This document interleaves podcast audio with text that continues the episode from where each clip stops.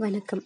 Seeds to flash சீரீஸில் என்னோட forty fourth story ஒரு காலத்தில் ஒரு தூரத்தில் இருக்கிற ஒரு பாலைவனத்தில் ஒரு ரோஜா செடி இருந்தது. அந்த ரோஜா செடிக்கு தான் ரொம்ப அழகாக இருக்கும் அப்படின்னு ரொம்ப பெருமை.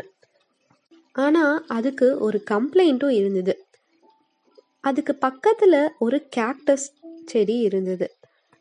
ஒரு கோரமான கேக்டஸ் பக்கத்துல நாம வாழ்ந்துட்டு இருக்கோமே அப்படின்னு அதுக்கு ஒரு கம்ப்ளைண்ட் இருந்துகிட்டே இருந்தது.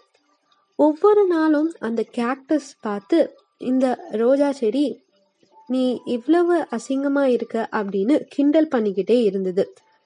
ஆனா அதெல்லாம் கேட்ட அப்புறம் கூட அந்த கேக்டஸ் ரொம்ப அமைதியா இருந்தது.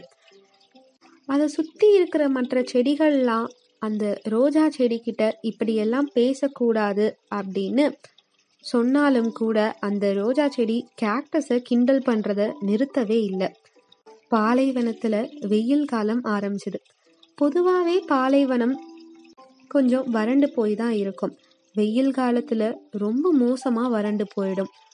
செடிகளுக்கு போதுமான அளவு தண்ணி கிடைக்கல. தண்ணீர் இல்லாம அந்த ரோஜா செடி வாட ஆரம்பிச்சிச்சு. அதோட அழகான இதழ்கள் எல்லாம் காஞ்சு போய் உதிர ஆரம்பிச்சிச்சு. அதுல இருக்கிற இதழ்களும் காய்ந்து போய் சுருங்கினதுனால அதோட கலரும் மாறிடுச்சு. அப்போ அது கேக்டஸை திரும்பி பார்த்துச்சு.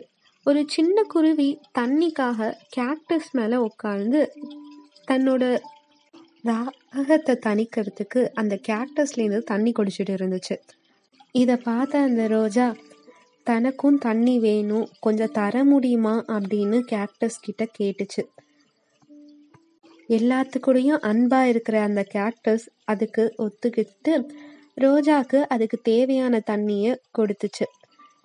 ரோஜா செடி தான் கிண்டல் பண்ணது எவ்வளோ தப்பு? அப்படின்றத உணர்ந்து கேக்டஸ் கிட்ட மன்னிப்பு கேட்டுச்சு.